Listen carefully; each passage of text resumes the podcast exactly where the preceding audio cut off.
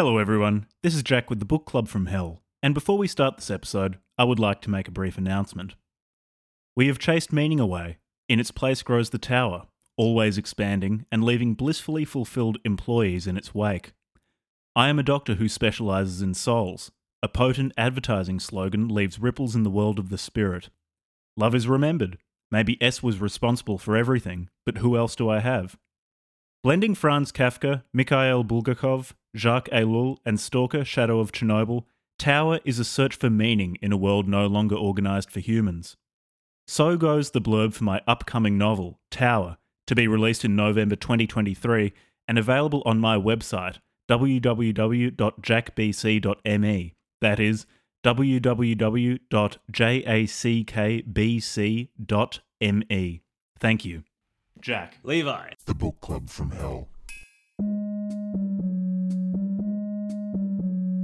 Hello, everyone. This is Jack with the Book Club from Hell, a urine hoarding Ponzi scheme designed to maximize the amount of urine that Levi and I can consume per unit time. This week's episode is on The Water of Life, a treatise on urine therapy by John W. Armstrong, first published in 1944. It is an account of how the author cured his own tuberculosis by drinking his own urine, and then went on to treat others using this revolutionary method. If you like what we're doing, please rate us five stars on whatever you're using to listen to this podcast on. Consider subscribing to our Patreon, all that sort of stuff. So, if you're ready to learn about the effectively unlimited health benefits of urine fasts, then listen on. Enjoy. Degradation of heart valves or heart valves just yeah, not not operating properly is because Inflammation in the bloodstream. is because of ultimately because you're piss deficient, like oral piss deficiency. a He classic. says something about replacing tissues, but I think at core it's it's an oral urine deficiency. oral oral urine deficiency really is the uh the plague of the modern age. Like people think it's people think Yeah. it's depression and anxiety so or obesity and heart disease. Ah, pish posh. It's because we're orally urine deficient. O U D. You know how Bill Gates, Justin Trudeau, and Hillary Clinton all put fluoride in the water so that they can mind control us with 5G microchips in the COVID Yeah, yeah. vaccine? I I am Well- aware of that true fact. that true fact. What I reckon we should start doing is organizing underground cells of patriots to piss in the water supply to counteract the fluoride Yeah, that and to, to counteract, yeah, they need to drink. They need all to. of the they mind need control to. substances in our food. They need to be uh, we just need little some powerful urine to, to cleanse us. a little squad of fasted, forty day fasted religious zealots who drink their own piss to just then transfer their piss into the mainstream water supply, which will into us. eliminate. And then maybe once we have less fluoride in our system, we will realize because I think it's the fluoride that's making people. This is 100 years old, this book nearly. And so, and yet, hmm. this groundbreaking insight based on ancient wisdom, all the way from the Greeks, even, has not penetrated. Inspired by him reading a verse of the Bible. I, sorry, I'll let you go. The, the origin story of how he came to drink his own piss is really good. that miracle, miracle, a miracle from nature and from God has not penetrated into the mainstream medical and health practice. And I think that can only be attributed, can only, there is only one viable explanation, Jack. And that is because of the fluoride Violent video and the games. 5G is brainwashing people Yeah, yeah. and yeah. vaccines. Vaccines. 5G And and, vaccine- he fluoride like are preventing people from having the clear mindedness to drink their own piss. probably it probably needs needs a bit of help. So I think the the common man won't start drinking his own piss until his brain has been sufficiently cleared by urine. Which is why I think guerrilla squads should make Melbourne's taps flow yellow. They should piss in the water supply. Yeah, And absolutely. just every night, just really piss in the water supply. Try as hard as, much they as they can. How many? How many people would we need? Do you think it? So the more you're, the more fasted you are, and the more concentrated your own urine is from Mm. recycling it into your body, does that amplify the effectiveness of the urine, like the potency of the urine to cl- to purify the water. So we could take one unfasted little water drinking bitch, or we could take by bitch. I'm not being sexist, Mm, mm, by the way. I mm. just bitch in the generic, non-sexual, non-gender based term. Bitch in the generic urine deficiency. Yeah.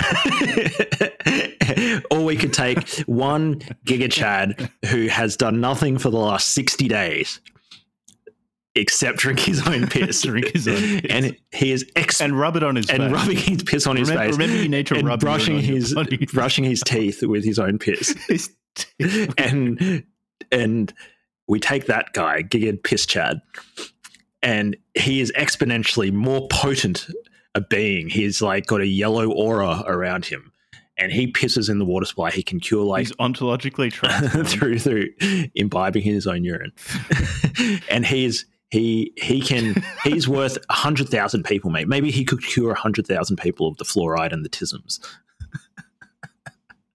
Yeah, that's true. Okay, so the mechanics of the uh so I, I have some thoughts about how that could work from a mechanical and theoretical perspective. Should I say them now, or should we wait until we've explained the mechanics of how I think listeners, urine therapy works? if they're I'll not say convinced already, I'll say them now to give people a taste, a, mm, a urine, a uriniferous taste uh, what to expect. Because Armstrong says, on one hand, with the urine fasts, he he suggests that you drink tons and tons and tons of cold water while also doing the urine fast, and oftentimes recovery from disease and then not only being getting back to baseline but ascending above baseline is is correlated with your urine becoming very very clear. So hyper concentrated urine i don't know if it's a if that's a good thing. You probably want clear urine because that seems to be what armstrong associates with health. But then there's aged aged urine is important particularly in urine rubs. The and he quite often so comments- gross. comments happily upon the the silky, somewhat gelatinous character of aged urine. So it could go either way. With uh, uh you could do, you could test empirically. So in one city, you could just you could have clear, fresh piss in the reservoirs, and then in another city, urine-loving renegades could dump aged urine into the water supply, and then you can compare health outcomes in those two. So that this is an interventional trial. You could compare health outcomes Yeah, between I'm. the two. I'm unfor- I not unfortunately. I am. I am also pulling on my in-depth knowledge of modern homeopathic therapy, and my conjecture is that just like tinctures become more potent, the less concentrated they are, because they maintain the memory Oh, I see of where- the active yeah, yeah, ingredient. Yeah, like a highly when i mean concentrated i don't mean like concentrated as in like there's more physical you mean diluted? i mean diluted. but spiritually concentrated. Mm, physically diluted but spiritually Yeah, concentrated piss. From weeks of weeks that's of very, that's very urine interesting. urine therapy. From dr armstrong. Sorry he wasn't a doctor. Mr armstrong's um Mr. Armstrong. Armstrong's uh, urine therapy regime. So, should we explain? Okay, so, So what, what- was this what person's problem The? Water of Life, a treatise on urine therapy by John Armstrong. This is a this is one of the seminal texts on urine therapy. It was first published in 1944. Do you know this this book has been published by Random House and by Penguin, or at least uh, subsidiaries of those companies? This this has They'll publish anything. been ah, fucking hell. Makes you wonder, like, but Yeah, do you, they're responding to what they think is in demand, right? Like their decision to con- consistently Yeah. publish this book for the last like 90 years is a consequence of them thinking, yeah, there's still demand in the market for this shit. People still want it for for urine for therapy. urine yeah, therapy to justify the ongoing investment in this. That's crazy. yeah. It's a, it's a strange world. I'll have to restrain myself this episode as well because so I say this too, having spent the past five minutes absolutely not doing this. He does say that people ridicule urine therapy as disgusting and that's closed minded because urine's not disgusting and drinking it is is noble and healthy and sh- should not be laughed at. I just I still can't move past finding the idea of people drinking their own urine regularly really funny. I I tried hard. I just I can't take it seriously. I can't take someone seriously when they tell me that they regularly drink their own piss. yeah, like rub it on their face. rub it on their face, and like soak cloth in it, and then like, oh, I cut my finger. I piss on some rag. like my girlfriend, my, my girlfriend recently. um, my girlfriend recently brushed when we went diving. She brushed against some mm. this thing called fire coral, um, in in Bali, and it's uh, got sort of like this similar active nasty chemicals in it as like say like uh, jellyfish and stuff like blue bottles and whatnot. Mm. And it was like instantaneously like inflamed, you know, like sort of thing. And I was thinking, man, we could have fixed that in like a day if, if we just started pissing on it. get a nice, get some nice cured aged, aged urine, pull it out of the fridge, soak a rag in it, wrap that. Fire coral's got nothing on some aged urine. so Armstrong does talk about how he came to write this book, and I this is interesting. So he starts out by saying that intelligent members of the public no longer trust orthodox medicine, or as he calls it, allopathy. And among the reasons he lists that people don't trust modern medicine are that cancer still hasn't been cured. There are still why when doctors discover effective cancer treatments, these treatments are not not accepted by the cancer research ring. I assume that's some some supervisory body in the United Kingdom because this yeah. this guy I'm pretty sure was English. Yeah. He's British. From Birmingham. Yeah. I don't know if it's from Birmingham. Ah. I don't know. I just that was the first British place that came to mind. Shout out to Oh, any okay. listeners in Birmingham. He also says that animals are tortured for medical experimentation for the production of sera and vaccines. The medical community fosters fear in the mind of the public through advertising. Oh. There's a great deal of commercialism and vested interests Yep. in medicine. And the idea that patients exist for doctors instead of vice versa. And Mm. some of these criticisms I think are unfair or just ignore the difficulty of a problem, like curing cancer. Can we can talk about it more later, but saying curing cancer is kind of like saying curing infectious disease. It's not one thing. Like different cancers can be pretty different entities. But they're all caused by the one underlying. yeah, well, there's they're- a everything except breaking a bone is caused by a single is caused thing. by a bad Yeah. diet and losing vital tissues.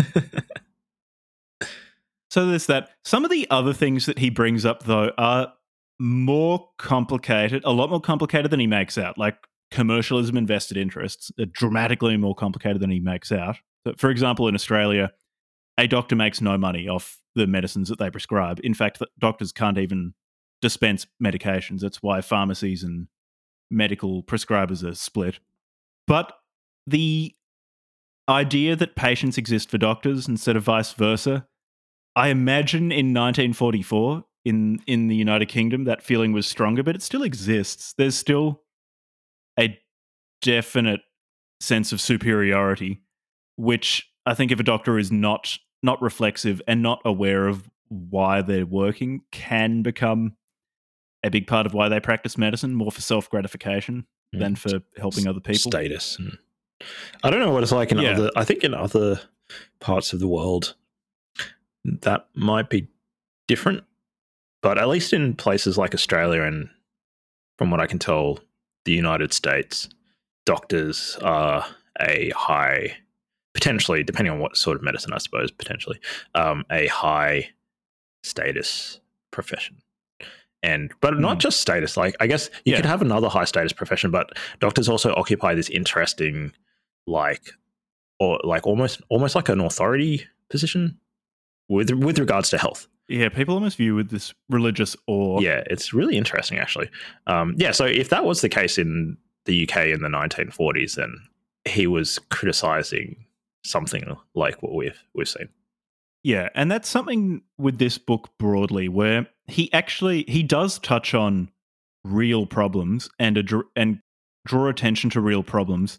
It's just there's a logical disjunction at work between saying that commercial interests play a role, for example, in the development of new medications and the advertising of certain medications. There's a big jump from that to you should drink your own piss. That to me feels like a bit of a leap and not a leap that I think is justified. Yeah, but that's because you haven't yet tried for yourself, Jack. The amazing cure. I was about to say he does address this at several points where he says, unless you have been drinking your own urine daily for a few years, you cannot comment on how effective this is. Which I really like that. I like that he says, I don't like these authority figures in medicine who say that we have to listen to them because they've they've arrogated to themselves this authority.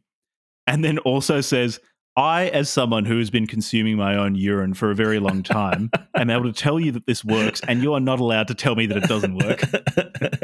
Could you imagine? They may have a medical degree, but, But I've, my been drinking my piss. like piss every morning. and I, my morning. It's like That's my qualification. what I imagine is this guy's like um, Patrick Bateman from from American Psycho, the morning routine, except instead of it being It's like, that designer, scene where he goes over his morning routine. except it's, he's just splashing piss on his face. It's just he's just pissing in his face, he's taking like he's taking like he's just aiming his a gel he made. at his face and letting loose. In the he's taking like a gel. It's like this kind of cr- like this kind of gooey yellow stuff with like flecks in it.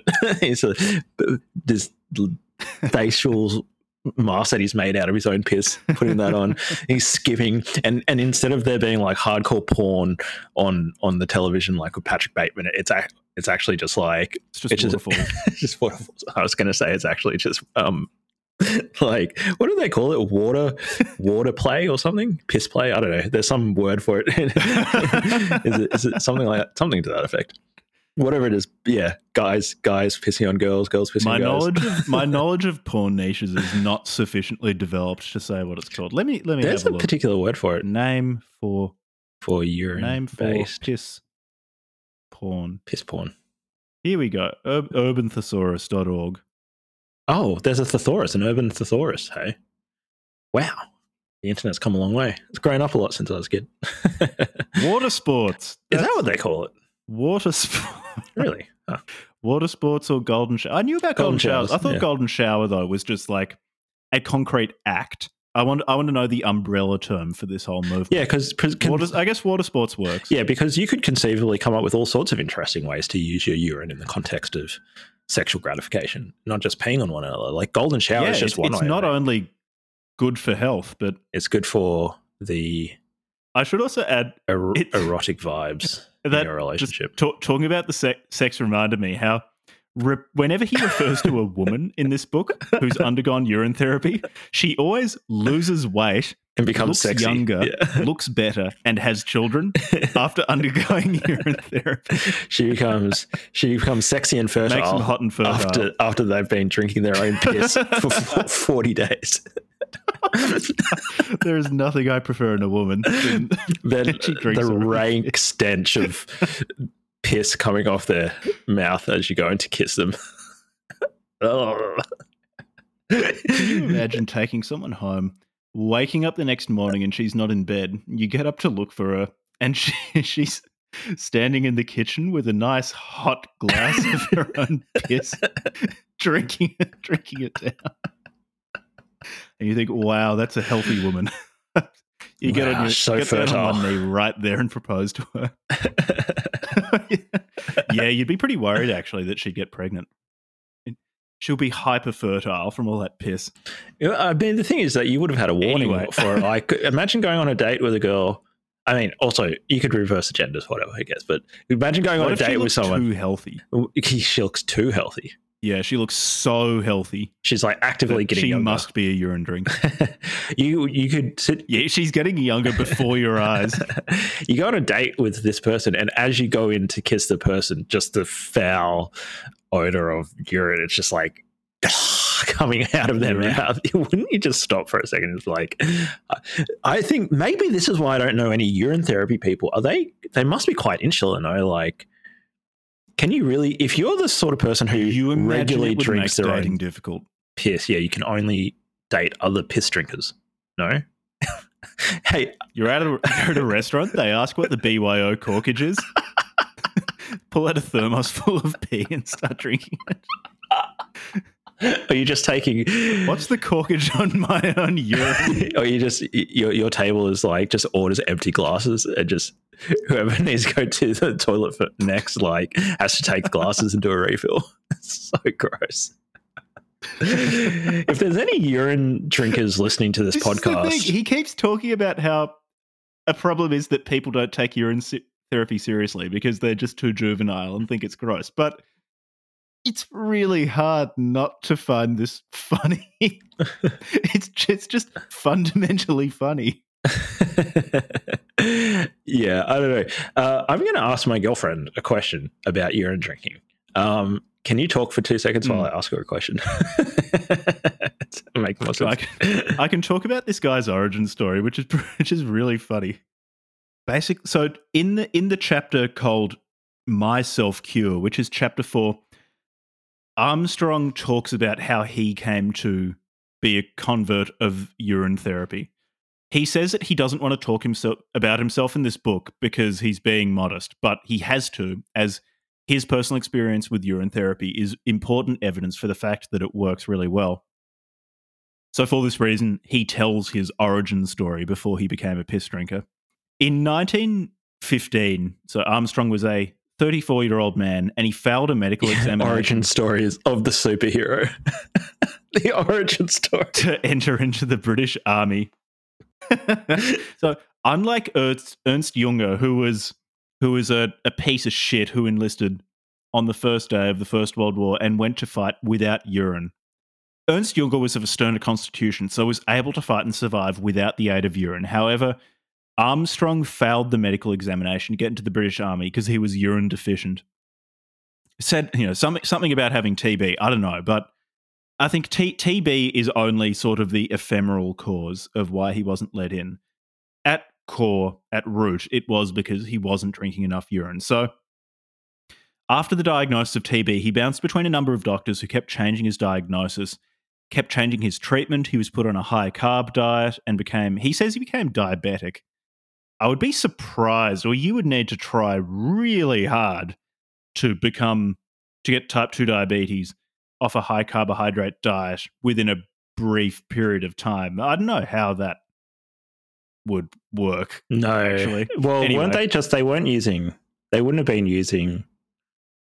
Uh, they would have. They have just been Yeah, taking. they probably didn't have like biochemical sugar- tests. sugar. They probably didn't do an HbA1c on him. No, they would have like just that. been like looking at diagnosing it by like the sweetness of your Tasting urine. his Yeah, the taste of your piss. Like, but legitimately, like, wouldn't they have just like, does it smell Yeah. sweet? Because it gets a. If you have, if you just like eat heaps of sugar, or if you have diabetes, doesn't it take on like a kind of um, what's the classic smell? It's there's a particular word for it. Just like sweet. I can't remember. Yeah, it's been far too long. It's sweet. It depends if they're ketotic. Then you can you can definitely smell that. But So maybe he just that's that's a different situation to to just having high sugars. Yeah, it, I'm I'm not sure how oh, they it's the ketones, right? diabetes in 1944. Right. That lovely floral ketone But anyway, he he he was uh, to treat this put on a new diet of fasting four days per week, and then small meals for the rest of the week. And after two years of treatments and changing diagnoses, Armstrong had lost faith in doctors. This was his his superhero lowest point. This was the lowest point in the plot arc before he discovered the truth and and started becoming becoming the person who could heal everything with urine. I quote I will not prolong this story by giving all the details. Suffice it to say, There came a moment when, feeling very weak and ill, I recalled the text in Proverbs 5, which runs, Drink waters out of thine own cistern. So, inspired by a biblical verse, he decided to go on a 45 day fast where he only drank his own urine and tap water and rubbed urine on his own skin. I don't know how you get that out of one It's line in Proverbs. incredibly specific good on you, mate. That's a- interpretation of that this is some of that line. powerful exegesis. The exegetical ability of this man to pull a 45 day urine fast from drink waters out of thine own cistern, as well as rubbing urine on his skin.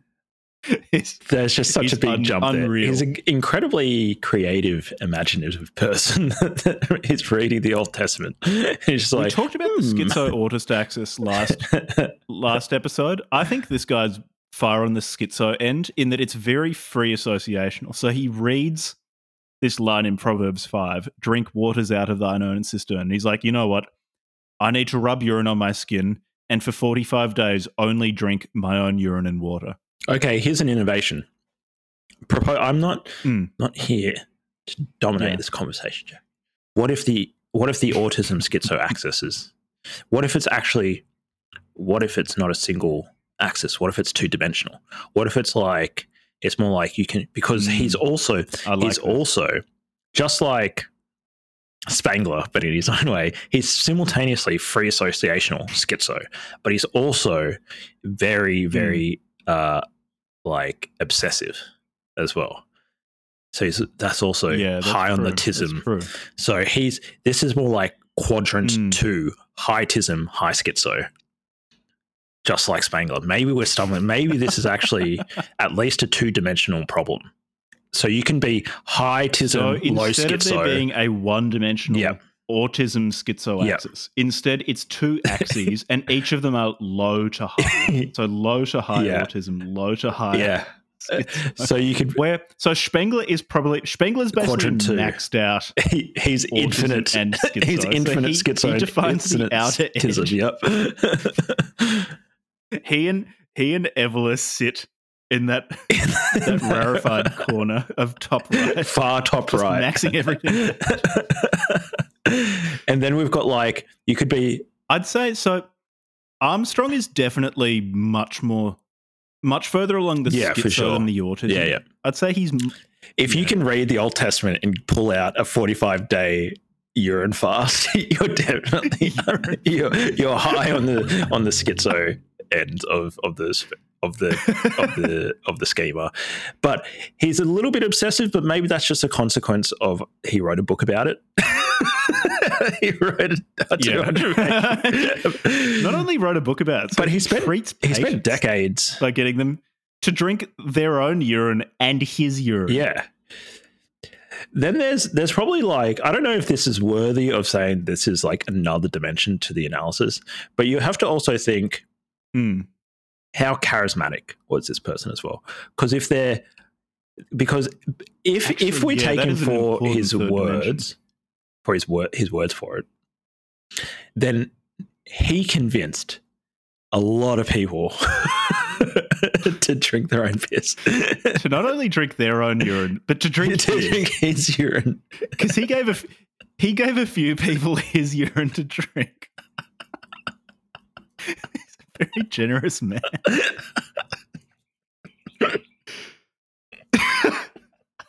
He's a convinced bit like he's talking about dozens of people Giving to farm drink animals urine to make them healthier, and he had he has this section where he's like, for some reason, dogs don't like drinking urine, but I've worked out a way to make it happen. Where he like he'd tie a dog to a post or a tree, and then put his own urine in a spray bottle and just spray it on the dog's face, and the dog would lick it. And that's how he convinced dogs to drink urine as well. This guy, he's thought of everything. He's practical. I'll give him that.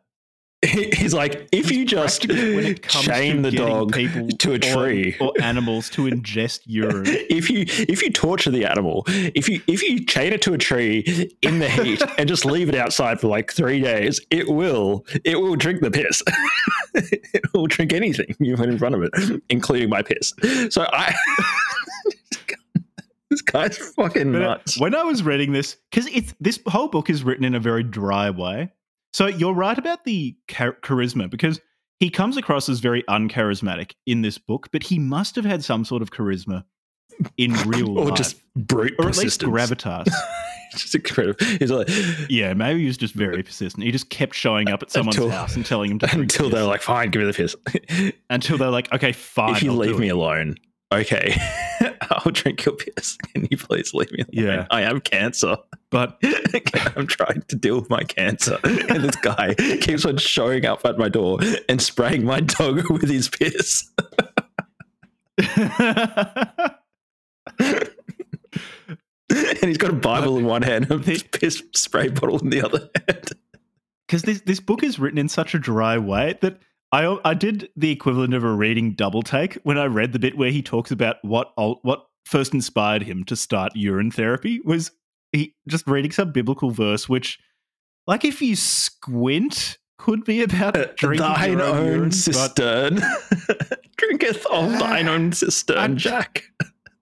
I don't know. Says it right there in the Bible, Jack.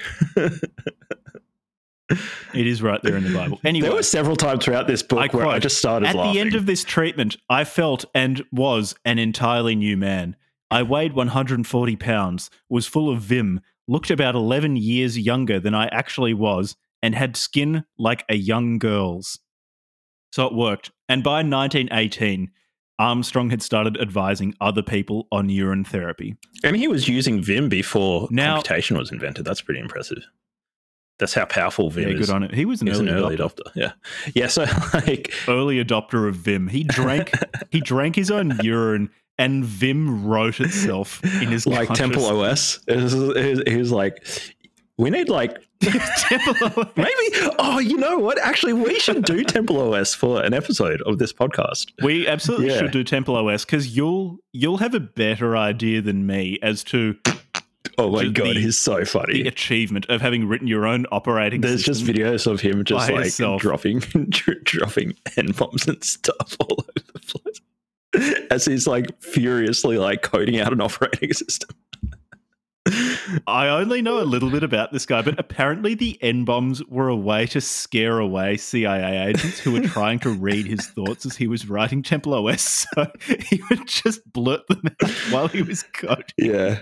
Yeah, so funny. Genuinely interesting anyway, guy. Let's, let's- cover that. Let's do Temple OS for an episode. I can't believe we hadn't thought of thought of that yet. Oh, a few people have recommended Temple OS to us. It's just like, I have no background in computer science, so I'll be a bit lost. So you can you can lead me through Temple OS. I don't think But having anyway, a background to- in computer science will drinking help me very much with that one. But yeah, sorry, let's get back to it. Temple OS is a really good idea, though. okay, so We could even do that for next episode. Oh no, we'll talk no, next episode. Next episode, Recording. I'm recording Tower. that might be the one thing that's Oh, shit, crazy, that's right. crazier than Temple OS and urine therapy. is Jack's hot new novel about the loss of meaning in uh, technological society. But I, am giving too much away. Shout Mm. out to future Jack and future Levi and future Ed. Just stacking sats on the basis of the book. um, so yeah. Anyways, we've done his origin story. Um, Oh, do you reckon the Bitcoin white paper came to Satoshi Nakamoto Because- in a piss-filled dream? piss fueled. He was just It's like if you just drink he- enough of your own urine. So much piss.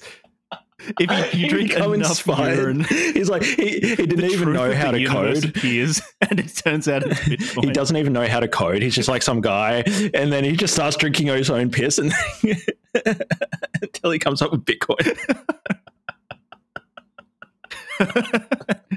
and the reason why he hasn't, like, no one knows who he is, is because he has no idea how Bitcoin works, has no idea how a computer works, and just feels really embarrassed about it, so keeps quiet. It's just the piss spoke through him, and Bitcoin came to be. the zeitgeist of piss. It's just like it's kind of like the Holy Spirit if the Holy Spirit were urine. It's it's in everybody, We're- we're and urine. sometimes it like becomes super concentrated until you start having like It just bursts out. what is it? Speaking in tongues. She starts speaking in tongues, and occasionally that tongue, those speaking in tongues, will perfectly correspond to a brand new academic white paper in some field. Like all the massive breakthroughs have actually been piss fueled.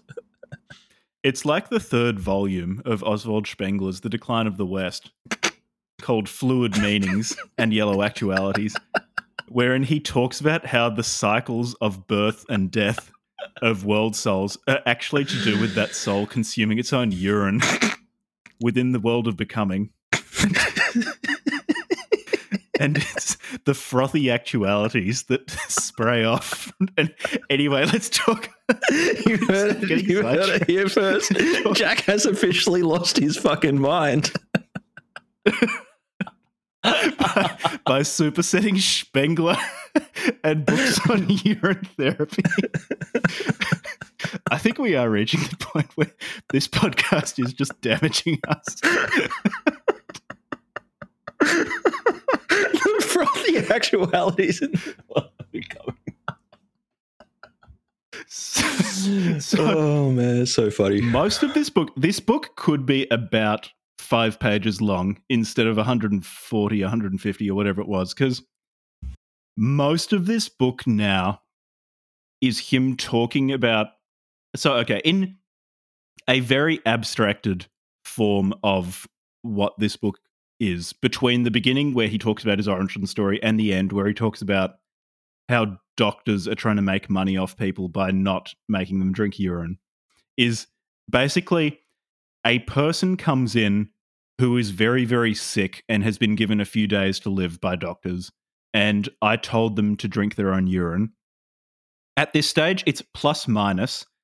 Uh, the the person is resistant, so perhaps the person will be initially hesitant, perhaps not. Perhaps they'll be have an interfering family member who says, "Can you please stop telling my loved one not to seek medical therapy and instead drink urine? I really care about their well-being and want them to get meddling, better." meddling. But Armstrong overcomes them. His spray. He's got his little spray bottle. He just squirts them with some of his piss, like a cat. Squirts them away so they Get out of here! off. Go get. It's like when you're a five-year-old and like you lick your hand and then chase your friends around by like holding your hand out. Except this is like a fifty year old dude with like just stinking of piss. Yeah, chasing chasing away family members of a sick person by spraying his piss. So he's like a tomcat just marking his territory.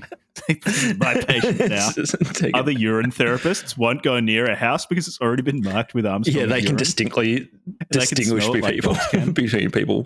Yeah, so funny. So, yeah, and then if the if the patient's a man, they get better, and it's it's not commented on. If they're a woman, they always look much younger. They're much better looking, and they're more fertile, which is important. That's really important. Um, for women, urine therapy will make you younger and more fertile. On the basis of this, I imagine all our the the entire female listener base of the book club from hell are probably running to the bathroom right now. I expect Or more, no, running to the kitchen to grab a cup so they can start drinking their own piss, get 10 years younger, and get full of babies. I expect all three of our female listeners to be splashing their own piss on their face right now, whilst listening to me and Jack.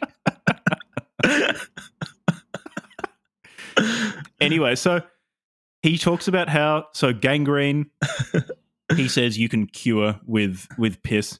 Actually, this is the gangrene story is illustrative in that he this is a common problem with his diagnoses, which I guess within his paradigm is not a problem, but within my paradigm, given that I've I've had a medical education, You mean a medical uh, indoctrination? I have with his Jack.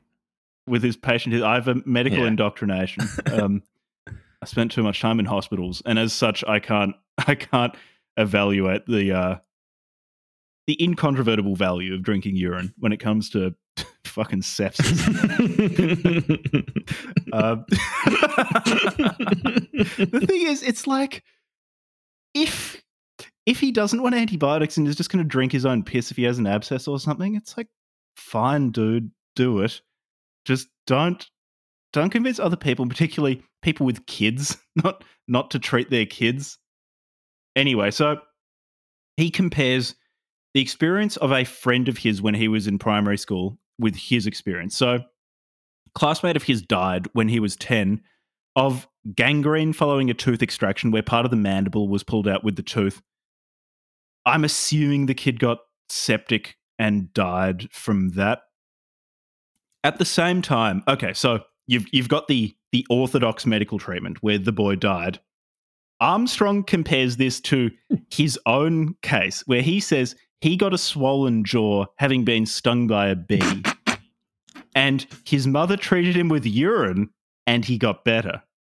so you've got you've got two comparable diseases because they both included roughly the same part of the body. You got I, when I read that, fucking possibly like I was just like, come on, you got man. like seps possible sepsis possible sepsis from a tooth extraction versus getting stung by a bee in the face. I was like, oh, one of them mate. died, and that same one who died wasn't treated with urine. Um, it's just not a remotely comparable. When I was reading that, these are just when I was reading same. that section, I was like, okay, wait, so you maybe you had like a tooth extraction or something else happen as well, and so like you, you know, because a cyst in your tooth is really bad, or like uh, I don't know what it was like the dental Hmm. profession hundred years ago, but like you know maybe there's a lot higher risk of infections or whatever, and so Yeah, it's well, that's at least my read on it. It sounds like it got infected and then he got septic Yeah. and died. Which, yeah, that, that's that's a huge problem. That's really dangerous. and and so like I was like, okay, so did this happen to him as well? Then he also had a tooth extraction and got an infection. No, no. Then he's like, I got stung by some bees. Stung on the I got stung by on the face. But mate. I'm like, that's not the same thing. it's just not. How does Yeah, this help? It doesn't help. It's just complete misfiring. the the jaw the jawbone's under your face, right? And the bee Mm. sting was on his Mm. face. Mm, So it's pretty much the same Mm, place, which means it's pretty much the same More f- problem. They are But- physio- but also within the- physiognomically. Uh, there's a physiognomical correspondence between Physiognomically, I've been reading the beast Spengler. being the beast, What beast does being this what does this say about the capital H history of these two boys? yeah, the capital So- H medical history of the, the what's the soul, the medical soul that's the of these problem. boys. So the do- the doctors for the septic boy were taking a lowercase h, capital N natural history, whereas Armstrong's mother took a capital H, lowercase n natural history. yeah, yeah, yeah, yeah. of Armstrong and he got better. Because because you're looking, What's the Spenglerian you're, read you're doing a, a physicalist uh, chronological analysis of comparison of these two boys. But if you actually look at them through like Mm, mm. the growth cycle of the soul of their diseases. The fact that they manifested on the jaw, Yeah, yeah. the becoming or the become was Has the disease, but the significance. but- becoming was the fact that one was urine deficient and the other wasn't. One was urine deficient.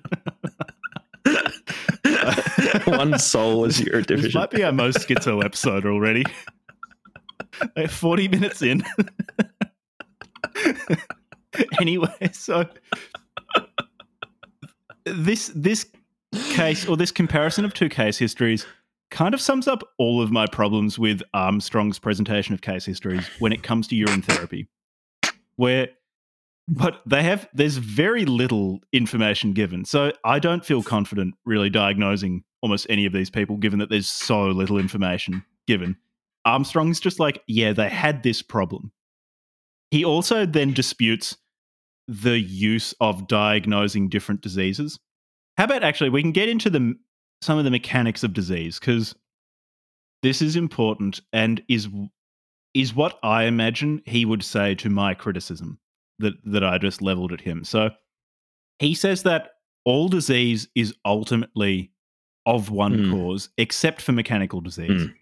I've I've already said some of my problems with what I think is the fairly arbitrary definition of mechanical disease for him, but all disease is ultimately because you you are deficient in vital nutrients and vital tissues which your body releases in urine and when you drink the urine you replenish these vital tissues. Armstrong then says that it's unclear to him why if all disease is from only one cause diseases manifest differently he does adduce some evidence for it being astrological so certain this this one cause of disease might externally manifest in a different way depending on the influence of the heavens. Is saying he he puts out there and says maybe this is the case, but it's a question mark. I, having been corrupted by medical education, don't think that there's a single cause of all disease. Also, in terms of the the mechanical versus non-mechanical distinction, that's a bit silly. I brought it up earlier. So he says a broken arm is mechanical disease. Valvular heart disease is non mechanical, even though, very briefly, there are valves in the heart such that when it pumps, the blood, if they're working properly, pumps in one direction. And if you have problems with the valves, you can get backflow, which can cause a variety of problems. That is mechanical. the valve either works or it doesn't. That's a mechanical problem. But he's decided that that's not mechanical. Breaking your arm is mechanical.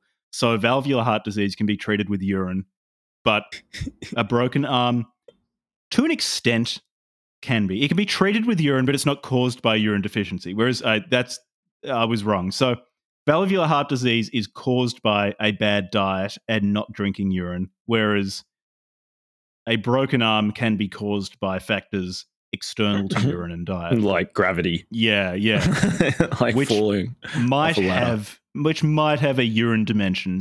Probably does. Not, probably that's probably that's for the physicists in the audience.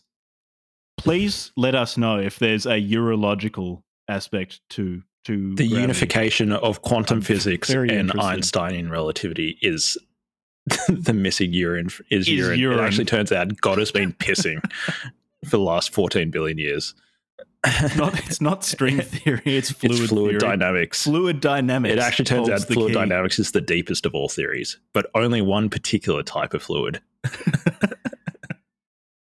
yeah the dynamics of urine are deep in the urine soul of the universe flowing throughout the cosmos yeah so now that you've polluted the airways with your with your dogmatic allopathic propaganda, yeah, Jack, yeah. let's get back to the truth. urine hmm. therapy. Just going through my notes, so basically everything, or almost all chapters in this book, will be about leukemia or cancer. I'm not sure why he separates those two. Maybe it was this might have been at the time when they the causative mechanism between solid tumors and things like leukemias weren't understood. So maybe that that problem of separating out leukemias specifically and just cancer as this huge group is I don't know is would have made sense given the the knowledge base yeah. at the time. Anyway, urine urine care cures all of those things. So why don't um, yeah heart we, disease, uh, urinal you're if we go over the chapters, he he says, and then we can pick out pick out a few cases or. So he yeah. says, so here's the major chapters. Yeah, let's do that. And then he's got one. He's got one chapter at the end which is just miscellaneous. He's just like, and here's all the other ones I forgot. um, but he says, gangrene, gangrene, growth and cancers, yeah. cured, cured, Bright's cured. disease, cured, easy. Cured. Case of leukemia, not a miss. So I had to look up Bright's disease actually. I'm pretty sure. So it seems like it's an old term for nephritis. Yep. Heart disease, cured. Fevers, cured. including malaria. Ross River fever, including malaria. yellow fever, cured. Orchitis, cured. Any venereal diseases. If you got you got the clap, you slept with uh, some dirty person. your night out, you're cured. yeah. The, the thing is, like with drinking piss, so it's different for men and women because the plumbing's a bit different. So for women, because the ure- the urethra and the vagina are like separate holes. it's less of a problem. Thanks for for clearing men that up. because like there's just there's just the urethra. So with with for men, if you've got if you've got an STI and you're drinking your piss, you're dr- you're drinking the STI as well. And it's like because chlamydia can infect, for example, your eyes. Mm. I would not splash chlamydia piss on your face. that's, that's gonna cause some problems. you know, koalas. You know, koalas get chlamydia, right? It's like one of the the leading. Yeah, I think yeah, yeah, like there's a serious problem in Australia at the moment of dirty, dirty, fucking party hard koalas. Dirty koala. We should just start running around the bush, throwing glasses of our piss on the koalas, try to try to fix them. and in and in the uh, nursing homes, you know, in Australia, I don't know if this is the case in other parts of the world, but in Australia, there's been outbreaks of there's outbreaks of uh, venereal diseases because all the old people are like, I guess if you're like old, fucking, fucking each other, you're just like, well, I'm, you know, I can't get pregnant. You know, gonna die anyways. Like my heart doesn't work because I've got a uh, non-mechanical um, valvular heart disease. so I just gotta fuck whatever. You get chlamydia. The cure to it is then to start drinking your chlamydia piss and throwing, having chlamydia piss party in the old person's home. Yeah, I think that's a good. idea. That's what the that's what the nurses in aged care. Maybe they were. Ah, that's probably why all these. they collect the patient's bedpan and just Oh, tip it over their head. Yuck. The patients Oh. leap out of bed with renewed vigor. They look like they're 25 if there years are old. any uh, nursing home nurses, I mean, like old person's home nurses, uh, listening to our show, as a matter of uh, professional duty, your duty of care to your patients is to take their bedpans and throw the piss back in their face to fix it. They might even start reverse aging, and Yeah. they might check themselves out of the nursing home before your eyes. before your very eyes start losing weight. And if they're if they're a seventy year old woman, they might even become fertile again. yeah, well, if it if John Armstrong is anything to go by, they'll look like they're 25, lose weight, and get pregnant immediately upon, upon having the bedpan thrown in their face. okay, uh, venereal diseases, Yeah, he's got a long section on syphilis and then as well. miscellaneous. Urine cures syphilis. Go on. You heard it here first. Urine cures syphilis. Don't Do you want to read that section? don't come at me with all of that Because we haven't really shit. read that many quotes yet. Yeah, let's- let's go give over. people a sense of what they're missing out on by not, not reading this book. Um, yeah, so he starts off earlier in the book. He says uh, he cites a book called 1000 Notable Things. And he quotes it. He says, uh, with regards to drinking one's own urine, uh, quote, a universal and excellent remedy for all distempers inward and outward. Drink you your own water in the morning nine days together, and it cures the scurvy, makes the body lightsome and cheerful. It is good against the dropsy and jaundice, drunk as before stated. Wash your ears with it warm, and it is good against deafness, noises, and most other ailments in the ears. Wash your ears with your own water, and it cures sore eyes and clears and strengthens the sight. Wash and rub your hands with it, and it takes away numbness, chaps, sores, and makes joints limber. Wash any green wounds with it, and it is ex- it is an extraordinarily good thing. Wash any part that itches, and it takes the itch away. Wash the f- uh, fundament, and it is good against piles and sores. And then, so uh, he, that's his setup for basically like the rest of the book. He's just like, this Mm, fixes everything. everything. everything. Love the idea of it curing curing scurvy. Which is it's you're vitamin C deficient, and if you're vitamin C deficient, your urine's not going to have vitamin C in it. Like it, it just doesn't work. Yeah. No, no, no, no, no. It'll work, Jack. What you don't understand is that something, something, something, tissue in the urine, something, something. Replacing tissues. uh, it's actually an active, it's not dead, it's active water of life, something, something, drink your own piss. Mm. The the proposed mechanisms for how this works seem it seems to be more syndromic rather than than logical. So yeah, you're right. It replaces lost tissues. It goes with nature rather than against it. and it allows nature to cleanse itself rather than impeding nature. That seems to be the seems to be broadly what he says is happening. You've got a quote there. Um, let me see. Not really. It's just it's oh no, the, the syphilis section is just the same as every other section where he says it's it's eminently treatable with urine and medical treatments for it are really bad. In the case of syphilis, because he talks about salvarsan treatment, which I had to look up because it's really old and I've never seen anyone treated with that. But even even in the 40s, salvarsan treatment of syphilis had been superseded by penicillin treatment, which is safe and highly effective. It's, it's really safe unless you're allergic. And uh, penicillin allergies aren't like they're not super super rare, but they're not super super common either. Like penicillin treatment of syphilis is really good and really effective. Also, actually brings up another thing that he talks about, and I hear regularly that medicine doesn't treat the causes of illnesses; it only treats the symptoms. And it's good of him to bring up syphilis because when it comes to antibiotic management of syphilis, you are just treating the cause of the disease. The, the cause of the disease is that there's this particular bacterium, Treponema pallidum, which is which has infected you, and antibiotics just kill you it. see there, Jack. That and is then once it's dead, that is it stops causing classic biomedical allopathic indoctrination. The co- the the bacteria is just the allopathic. symptom of the deeper underlying cause, which is a moral degradation no urine. and a lack of urine. oh, the the, moral, the moral dimension of urine. the fact that they didn't have the moral fortitude and the good character to realize that they should have drunk from thine own cistern, as it says right there in the Bible, Jack. it says it right there in the fucking Bible. and therefore, by not drinking their own urine, they became uh, compromised. And then they were not able to adequately defend themselves from the bacteria. The bacteria is just like they were going to get some infection at some point, right? But really, the cause was Mm, mm, their compromised immune and the immune system of their body and the immune system of their soul.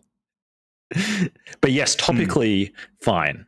There's a little bacteria there, whatever. mm. Yeah, that's just incidental. What about this? He quotes one of his friends, Mr. O. Warnock Fielden, about the mechanism by which urine cures everything, and Armstrong says that he doesn't necessarily agree with Warnock Fielden, but then goes on to quote him at length without offering any criticism. So I don't know where those differences in opinion come in.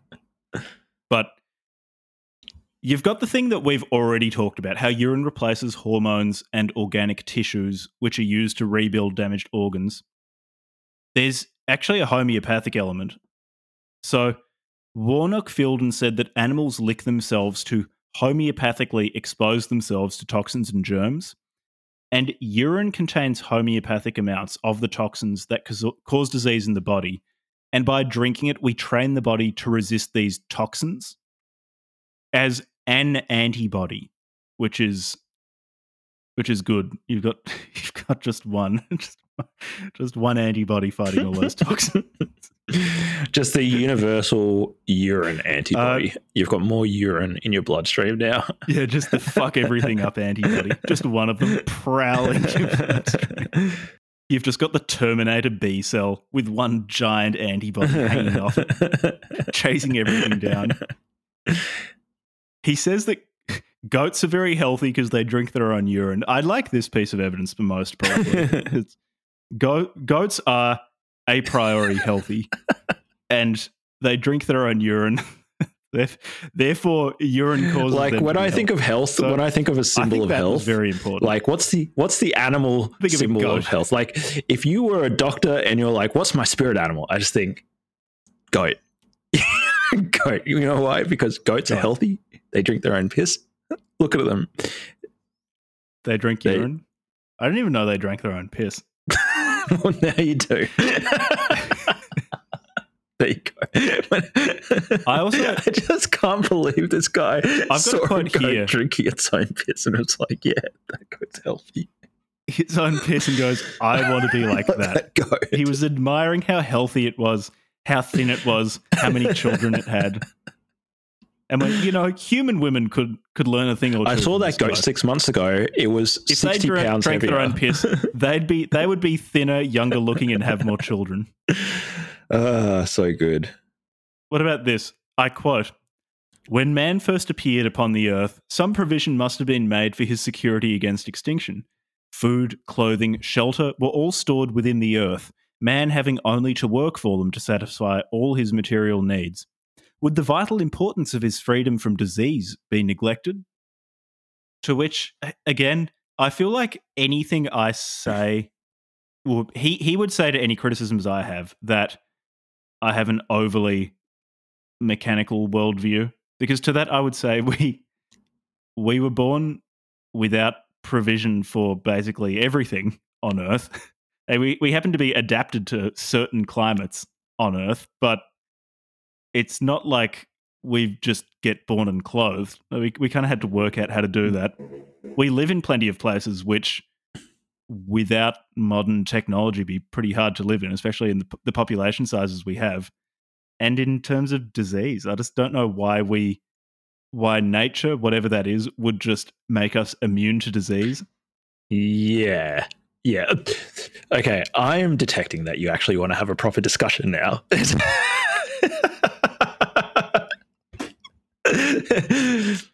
Jack and Levi is is high on the tism tism part, and I need to like explicitly check in with my interlocutor that he wants to have a proper conversation instead of just taking the piss the whole time. i guess my problem like but all of my all of my criticisms of this book are to end up being the same thing that he just provides no mechanism of action for anything has a go at anyone who does actually bother providing a mechanism of action for how things work. Yeah, that that's kind of my fundamental problem with this. Anything I say will be a variation of that. he does kind of provide a mechanism of action. I mean, like, quote unquote. Uh, Mechanism, yeah, mechanism of action. uh, okay, so other than just saying it's just like nature, so what does he say? Uh, uh, so maybe I'll read from here and see see how it goes. He says, uh, Nature must be left to determine when the bowels shall move. What we have to remember is that in fasting, urine taken via the mouth heals, rebuilds, and reconditions the vital organs, including the intestines. And while this process is taking place, often the bowels seem, as it were, to go to sleep and relapse into a state of inactivity, which in severe cases may even last as long as 19 days. Yet this inactivity is an advantage, especially to sufferers from hemorrhoids, as it, as it gives the latter a chance to heal. Thus, nature, so this is the part, thus, nature, if left alone, does her work in her own way, if we only have the faith to trust her, even though at first we may not understand her mysteries. Verily, nature's ways are not our ways, and she, capital S, of course, she defies and contradicts every superstition, orthodox hmm. tenet, practice, and belief. So his explanation is just like Except nature does it. urine therapy. Except urine therapy. Um, yeah, so he doesn't provide an explanation. Yeah, like um, yeah, he doesn't really. okay, provide- so being being really generous. Okay, so that the human body can heal itself. The human body has an immune system which does almost all the work. You go to a hospital or a doctor when things are bad enough that your body's natural ability or innate ability to heal itself is is overwhelmed. So from that very very loose position, I guess I can agree, but there are plenty of times when when the body's just unable to heal itself. yeah, And like that that's when someone seeks medical assistance. yeah. I mean, there's so like, I mean, my medical knowledge is out of date because it's been such a long time since I was since I changed out of medicine. Um, so your understanding might be a little bit more up to date than mine. Um, but as far as I can remember, there's is my I might not. So please correct me at any point. But like, you are potentially like having small amounts of like, uh, say like cancer, for example. There could be like a cell that's become abnormal, but it's been cleaned up by your immune system like throughout your life. And earlier in your life, Mm. your immune system's more active, more capable of dealing with that stuff. And maybe we don't fully understand the mechanism of how the aging process works and why that deteriorates over time. But you're basically building up an accumulation of damaged cells. Later in your life, potentially you're having like like more aberrant cells and less capacity to essentially for your functioning immune system to clear away those aberrant cells. Um, like, why was I talking about that again? Something to do with uh, cancer. Oh yeah, yeah. Yeah. So like, yeah, one hundred percent. Like your body is often the thing.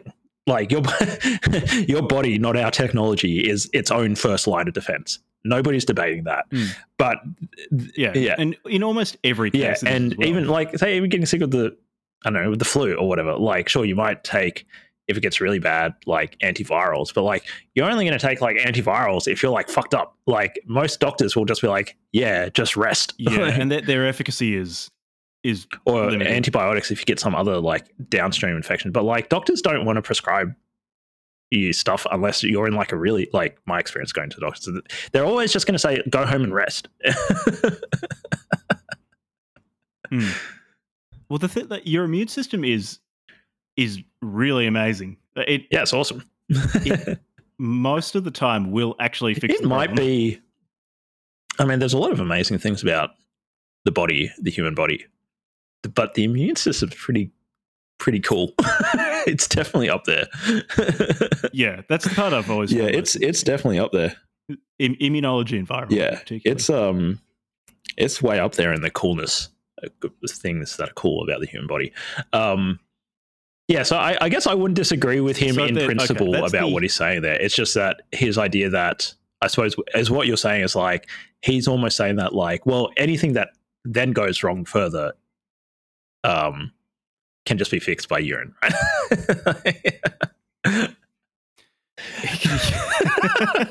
Yeah, basically. but it's it's it's also like the one cause But, one Okay, what about what about we go through the yeah sorry yeah what about the we go through the protocols of urine therapy because there's basically one therapy he proposes for Yeah, everything. and there's not really any variance.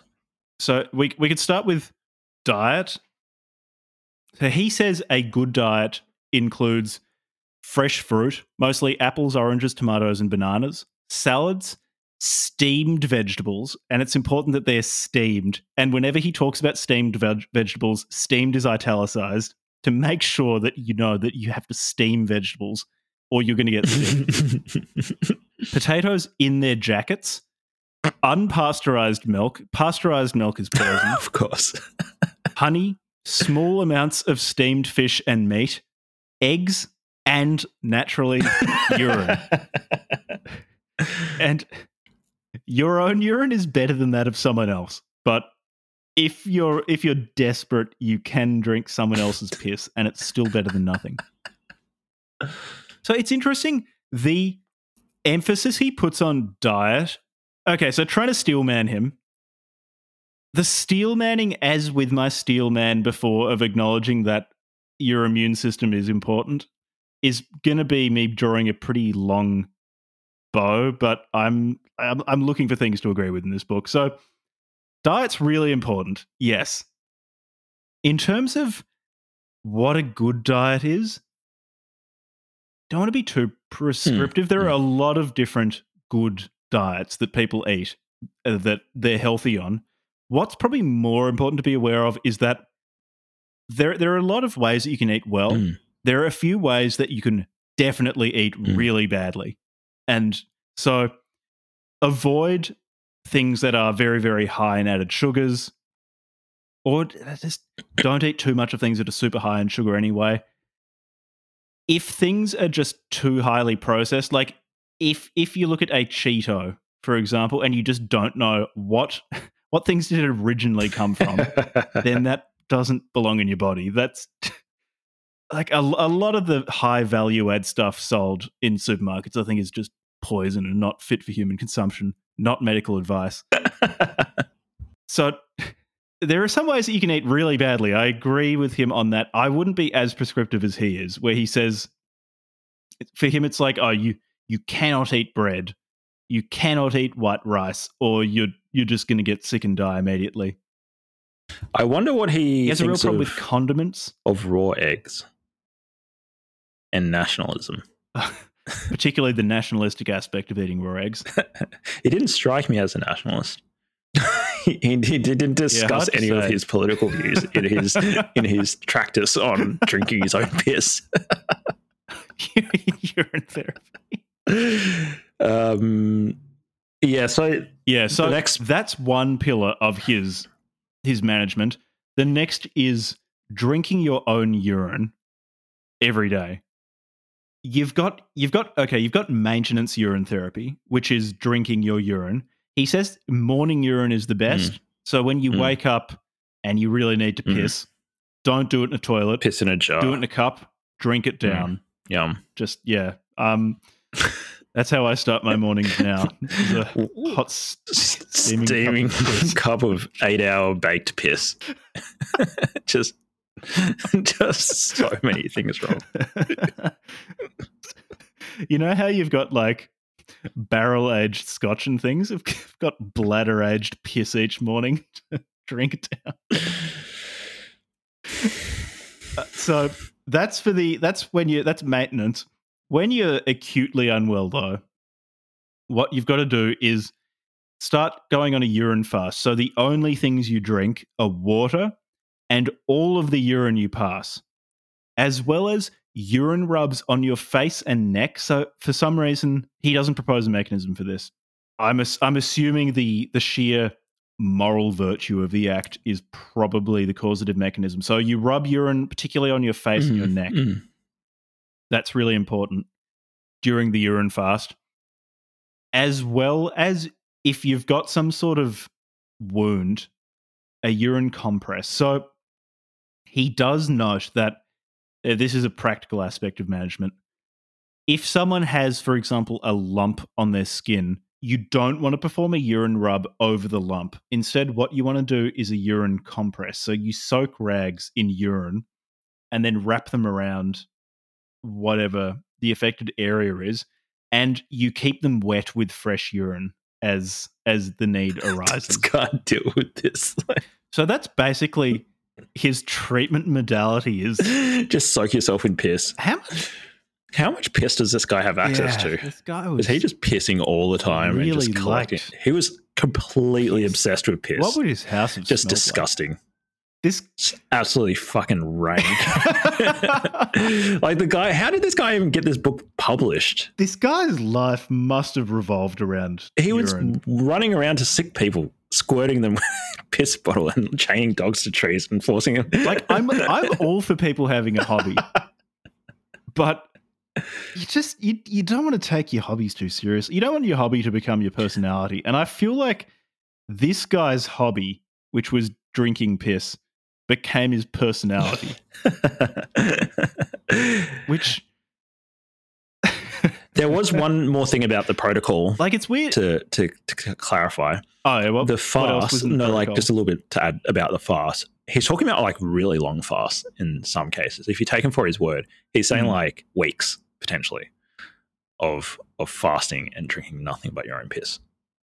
And and occasionally, and as Jack said, he'll like Hmm. italicize some words to really every time he says he says, and you can sip, sip, you can sip oh yeah, you have to. s- cold italicize cold water so you're drinking nothing but your own piss No but you can scales. have a little sip every now and then of some fresh water cold fresh water that that's the only other bit and so i was just thinking like if you take Yeah, him for his yeah. word Oh, and you shouldn't get vaccinated. Actually, yeah he hates vaccines i mean like we didn't really need to say that did we Which was sort of expected. Yeah. Yeah, he was like, you shouldn't take them because they give you, they cure infectious diseases, but they give you diseases later in life. again And it's even with vaccines, it's like not all vaccines. To even just say that they're all the same is a simplification. and especially especially with the vaccines that, for example, like scheduled childhood vaccines in Australia, the amount of safety data behind those things is just so far beyond like anything else you're going to put in your body. Yeah. And so like and then and then all the things that people put in their body anyways. Um but yeah, like um what was I going to say? Oh yeah, so if you take him for his word that he did actually convince all these people to to, to undertake Mm. his protocol, he got he convinced people to starve themselves for like extended periods of time and drink nothing but their own piss. That's Do you remember the bit where he talks about insane. sailors stranded in boats drinking their own Mm. piss and how it's actually their fear at being stranded which ultimately shortens their lives whereas if they just could relax and drink their own urine then they'd survive for a really long time Just one of the repeated keep keep calm and drink urine keep that's, calm and drink that's your what own. you've got to do in any crisis keep calm and drink your own piss. Keep calm and drink urine. Yeah, I think that's a good good advice. that's how ernst Jung, Junger survived the first world war He was just running around drinking He his own piss. when he was getting shelled in a trench and all of his other when all of his fellow soldiers were cowering underneath the shells he was just peeing into his own mouth and the shells were bouncing off him like they'd score a direct hit but the power of urine would compel him to do a 180 and fly back towards the british lines Or Oh, he'd run around whenever somebody got a wound, a mortal flesh wound. Junger was just there pissing on them, like, "Don't worry, I've got the cure."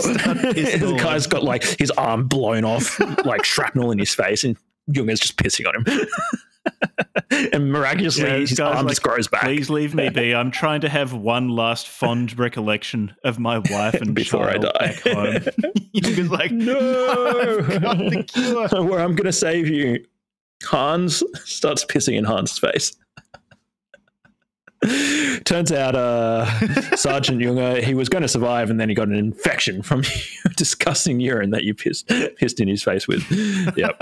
So, so Yeah. um, yeah, I, uh, I, one one important thing to note about this is like he never, he never like, yeah, as we've sort of said already, in different ways. Like he never actually says how it helps or why it helps. He just says gangrene, fix fix it, urine therapy, cancer, It helps. fix it, stranded on a desert island or whatever, fix it. just drink your own piss. It's just like do anything. Anything is wrong, just drink your just drink your own urine. Urine.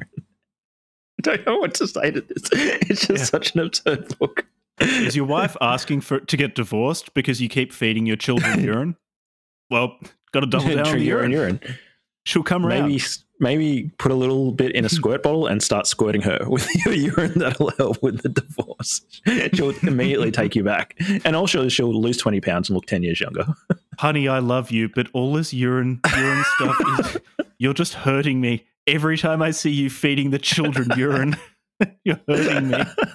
I just don't understand why why she wants to leave. I'm just trying to help. She's been brainwashed by the Despite all this, I biomedical love you. allopathic When establishment. you get over the urine, I'll be here. oh man. Okay. Were there any other interesting points to note about? We had a point about, um, yeah, general discussion about medicine. These. Oh yeah, one of the things he said was like medicine back then. So say in the 1940s, what were some of the issues? Maybe you could say like all of his criticisms could potentially apply back then. If I just kind of just took him for like, okay, fine, they're all your criticisms of biomedic the biomedical model of medicine apply. But it's like fast forward hundred years to where we are now. And it's like allopathic medicine, quote unquote, has made huge strides in curing lots of diseases and eradicating lots Hmm. of you know, like when he was around, they still had like polio and stuff. Now in places like Australia, we've essentially eradicated polio. you know, and polio is not. Yeah, Yeah, just Try yeah. curing your polio by pissing on it. Have fun with that, or by drinking your own urine. Yeah. like uh, so. I guess in my my view, fine. Maybe you could say, all right, like medicine was still fairly underdeveloped because it's interesting. Like medical history, there was definitely a time within like the Western world where medicine was like in any other part of the world, which was like it was kind of mystical or was done like the like the transition out of mystical or authority based or religious spiritual based medicine into what we have now, which is like medicine based on good explanations of how the body works, how disease works, and that sort of stuff. It it wasn't just like an overnight thing. Like it's a long hist, a long and really interesting history. You know, like the theory of humors or like the theory of like what was that thing where they used to drill into people's heads to like release things? Like uh, tr- uh trepanning yeah trepanning. like like all those sorts of things or like leeching bloodletting like all those things were things that were done and they're really interesting they're crazy treatments but it's not like we haven't progressed since then. Like we now know that like Mm. bloodletting is not a good idea. Unless you're bloodletting a 16 year Yeah, old's it's- blood and then you're taking unless it. you got hemochromatosis, then or unless yeah. somebody else is being bloodlet so that you can steal their blood. Like brian johnson stealing his, yeah, his- so that you can get trans, you can get young person plasma other, other than that. like Brian Johnson, live forever. and so these days like we've eradicated all these diseases and all this sort of stuff. Like if somebody's reading brian armstrong's work in 2020 in like a place like australia or the uk and they're thinking wow yeah allopathic medicine what a rort i'm to start drinking my nps i just had to think like what the fuck are you thinking man So, I mean, with got a few things. He raises a lot of important points. Like the history of medicine has a lot of terrible aspects, and just a lot of bad things were done. A lot of good ideas were ignored. yeah and that's just a consequence of like but it and I have ignorance right like I have plenty of criticisms of how medicine is practiced today, but it's still, for all its problems, it is still a field which is moving in the direction of understanding the cause of disease and Yeah. effectively treating it, which in medicine is what I care about. Yeah, and even if you know, like one thing that I see people It's- say is like, "Oh, well, yeah." Even somebody, this was a while ago, somebody on the Discord, um, who was it, uh, asked about like medicine, West quote unquote Western medicine, which I don't even agree with that characterization. Like there being like Western medicine, like, but like Western medicine, I understand what he means, but like most people think like Western medicine is being slow to adopt certain things, but it's like. Yeah, but it is adopting certain things. Like even if it's going s- Compared to other medical traditions, it's it's unbelievably, unbelievably fast. Like, sure, it might not be as fast as some weird platonic ide- excuse ideal of like, oh well, as soon as we know this new better thing to do, we should just adopt it immediately. It's like, no, people like will submit it to criticism. They'll adopt it slowly, or it need, you know, like I think it's perfectly okay to take ten years to adopt a new. A new tre- and even 10 years on the span of history is incredibly fast. Hmm. like, but if there's like some new treatment for a disease and it takes 10 years to get to market and then another 10 years to like become more widely accepted, 20 years to actually submit something to broad scale analysis, like safety analysis, effe- efficacy analysis, um, is like that doesn't seem unreasonable to me. Like when you're talking about billions of people potentially having access to like whatever the, the treatment is. But even then, like 20 years is still fast on the historical time scale where like there's medical traditions that don't change for hundreds or thousands of years. Hmm. Yeah, and so I think medicine is the the fundamental mindset of- of medicine is highly conservative, and I I don't mean this in the political sense. I mean this in that in med school, what you're learning, like a lot of what you learn is how to spot things that are really dangerous and basically how how not to kill a patient. It's so much of what you're taught is harm minimization and how to be safe all the time.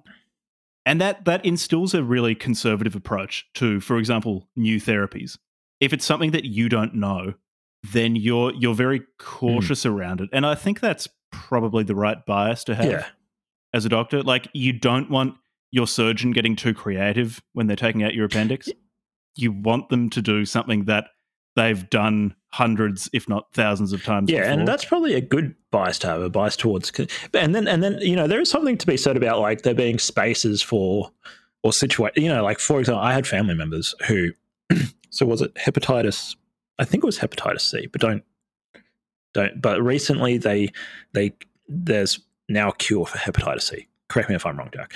Um, Yeah, that's Hep C. And Yep. my Yeah, family member had hepatitis C for like years, and so had all the like liver dysfunction, cirrhosis, or whatever it causes, and was a part of the early trial, the experimental trials to get access to it before it was uh, like uh, available to just like general, like generally available, and so having like the like I guess an opt-in model for in this case my family member was very late pro- like progression and like they were willing to give it a go because they didn't really have any other option. Like okay i'll give it a go. Um but they were opt in but you don't just want like like that just being open slap you're just like i'll just do it. Like okay there's this random new like piece of like chemical that some one company is saying can do something and it's not being submitted and okay to any sort of criticism or whatever okay my joe dr joe blow gp is just going to start prescribing that to people like that sounds like a bad idea Yeah, they're, they're just Yeah. not going. Or highly unlikely to. so are there any other interesting points Yeah, and uh, that that conservatism does manifest in bad ways. So Mm. I'm not sure what it's like in other countries, but in Australia, there's this real push for evidence based medicine. It's a bit of a catchphrase now, just to repeat evidence based medicine. Yeah. a lot of medicine is still tradition based medicine. Yeah. it's kind of the way you treat, particularly if you're a junior, is what your consultant says. Or if your consultant is more hands off, what your registrar Mm. says. What your registrar Mm. says, it's going to be a lot more up to date most of the time. And like if your consultant tells you to use some therapy that has been superseded 20 years ago, you're not going to overrule them. Like you're going to do what you're told. And so like that that conservatism when it comes to new treatments is is significant and that traditional aspect does slow down adoption of Mm. new and more Mm. effective therapies. The thing is it is a it's a human pursuit and it's highly imperfect and it one of the places where I do get irritated with alternative medicine providers is that they will uh, they'll point at the aspects that I think make this so-called orthodox or Western medicine, both of which I think are kind of silly labels, strong in that there is a culture of self-criticism, less than there should be, but a culture of self-criticism and openness to adopting new treatment ther- treatment modalities on the basis of scientific evidence. Mm. And oftentimes you'll get like a naturopath point to that and say, look, they keep getting it wrong. They don't know what they're doing. Or to also say, look, they haven't cured everything yet. They don't know what they're doing. And then on the basis of nothing, say, like, yeah, eat these nuts or something like that, and it'll make you better or drink this piss much of the time if someone if someone is willing to just if someone is willing to pay money to a naturopath and it makes them feel better fine like you go for it do it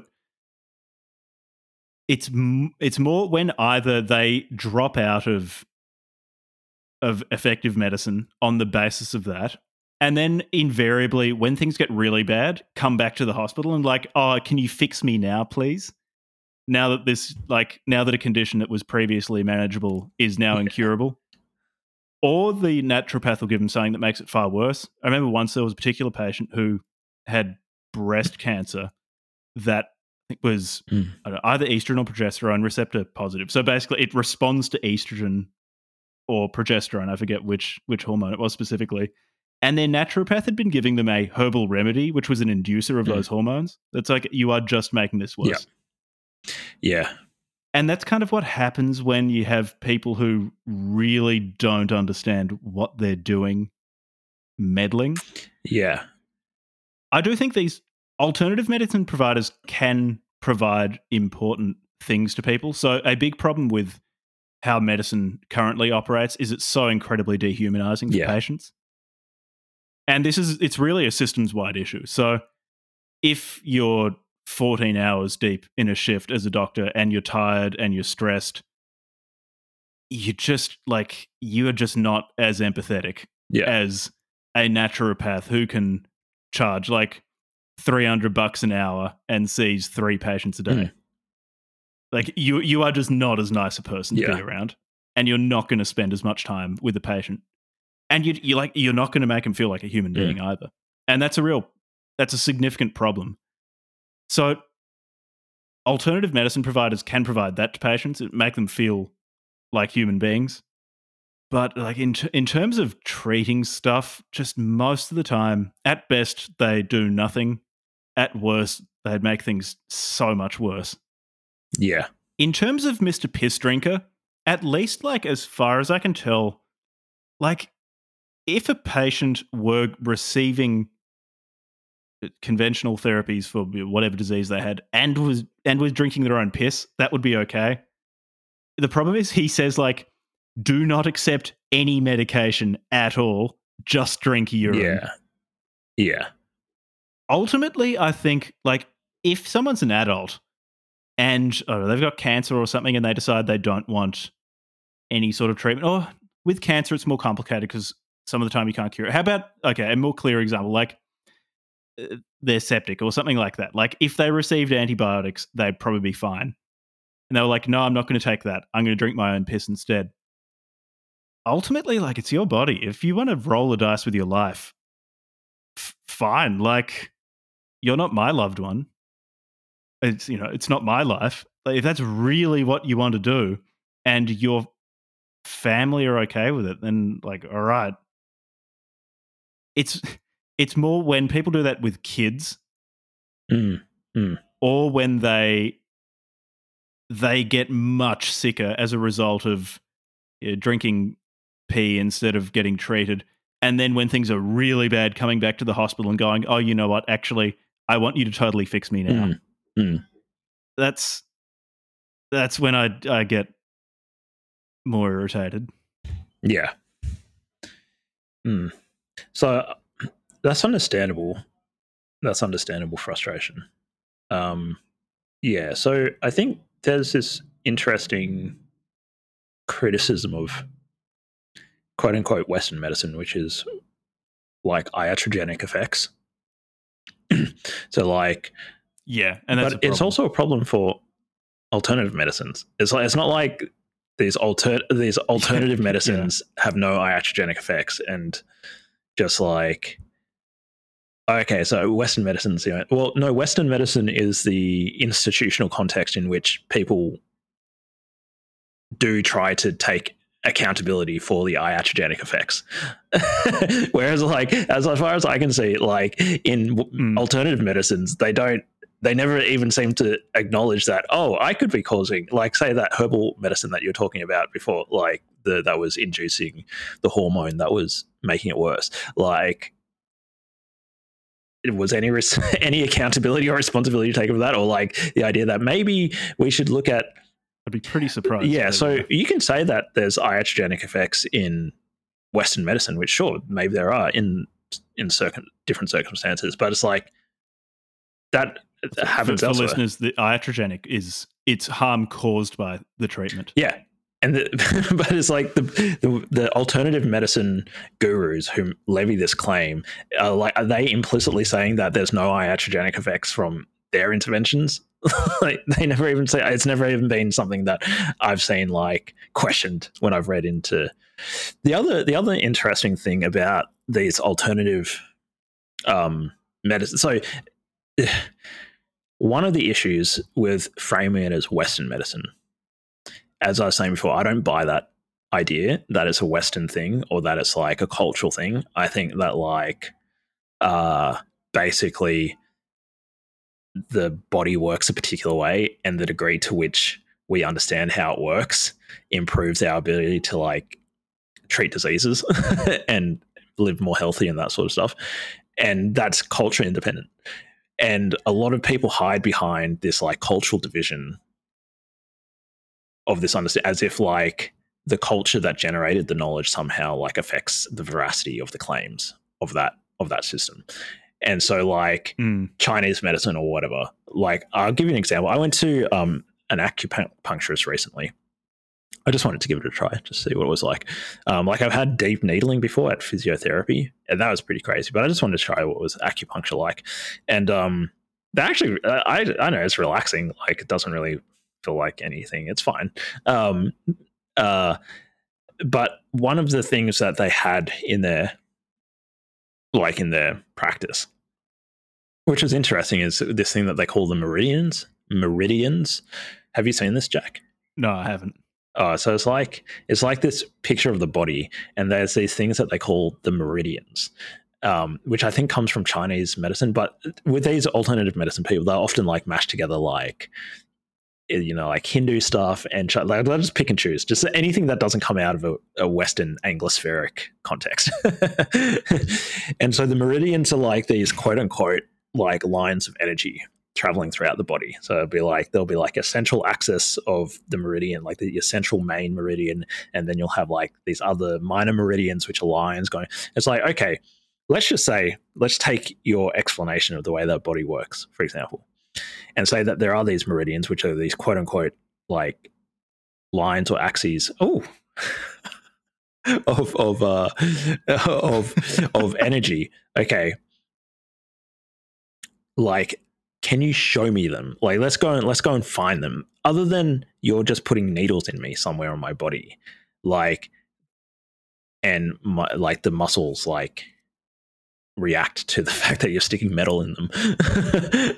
um, like, is there any like like what the hell are the meridians? Where are they? Can you point to them? Because like when you're in medical school, you cut you cut open bodies. I, I, didn't get as far into my medical education as Jack. Jack actually became a doctor. I dropped out, but I had the privilege of like actually cutting up bodies. Um, um, and then I also got to go to anatomy class in in medical school. um, no, but in medical school, like when we cut open the bodies, it's like you can see everything that's inside them like can see there's the aorta, there's the ganglia or whatever is coming off the spine, like all these different things, the blood vessels, you see all the things. No meridia, no meridians. Didn't see any meridians. mm-hmm. You know, so it's like it's on you if you're proposing that there's this thing that exists, this entity called the meridians, or like um, you know, the chakras or whatever. They're just these like things that they're not physical, but they're these quote unquote balls of energy or whatever. It's like, okay, it's on you to explain and show that they exist, that they're having an effect, and that they contradict or can be integrated into like the quote unquote Western model of the body. which is is made out of cells and so forth. mm. But they never want to do that. They just want to say there's this divide. And it's like, oh well, if you're a Western way of thinking, it's the biomedical model, the allopathic, blah blah blah blah blah blah blah blah blah. But like, if you just need to open your mind, man, you can see the chakras. It's like, dude, like. I think it's also there's there's a revealed preference globally that when most non-Westerners are given the ability to access Western medicine. like vaccines for their kids, they they they say yes. I would like to. Would you that. like me to remove the uh, glaucoma from your eyes? You go into any village anywhere in the world where there's people who can't see because they've got like a treatable. Uh, sorry, yes, not glaucoma, cataracts. Um, like very treatable thing, simple surgery, like the Fred Hollows Foundation curing lots of people. No, no, like person from quote on like quote like some other medical system when Fred Hollows Foundations turns up in their village says, "No, get out of here, Western doctors." Maybe that happens, but jokes on them. Like, so I just think it's a false idea that there's this like, and then I think we've said this before, like on another episode where we covered non-traditional like non-Western medicines is like if there is some idea that works and it has a good explanation, like quote unquote Western medicine will, will adopt it. Eventually, it will adopt it. Like it might not adopt it immediately, yeah. and but it it will it will adopt it at some point. It will submit it to criticism and it'll, it'll integrate. That's why it's not quote unquote Western medicine because it's just it's just uh, medicine that works, and it's not perfect it's not perfect. Yeah. There's lots of criticisms, but and the the incentive structures of different healthcare systems can change the dynamics yeah, yeah, of that. So if you're in a system, for example, where doctors make money off the sale of medications, then like there's there's a pretty clear financial incentive just to give people really really expensive stuff. Or if if you're in a system where, like for example, in the US, where how how much different medications cost is often quite opaque, and the who ends up paying for the different medications is pretty complex. Yeah. Which which leads to all sorts of bizarre incentives for both prescribing and for which which dr- which possible drugs get funding for research and trials. That that that also complicates things. But yeah, broadly speaking, people want to be healthy, and that's going to be a major driving force behind a lot of drug development and prescribing.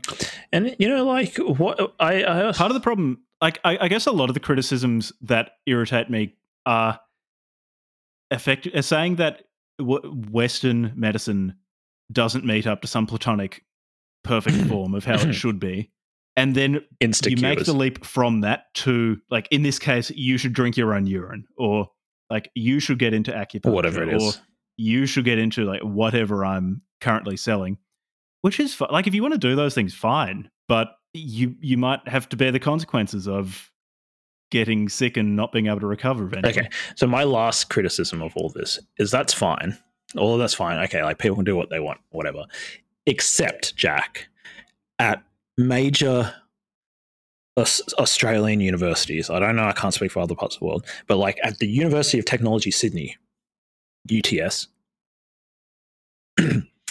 they have an undergraduate degree in Chinese medicine, for which you can get yeah. like uh i believe you can get um HECS. Is it HECS?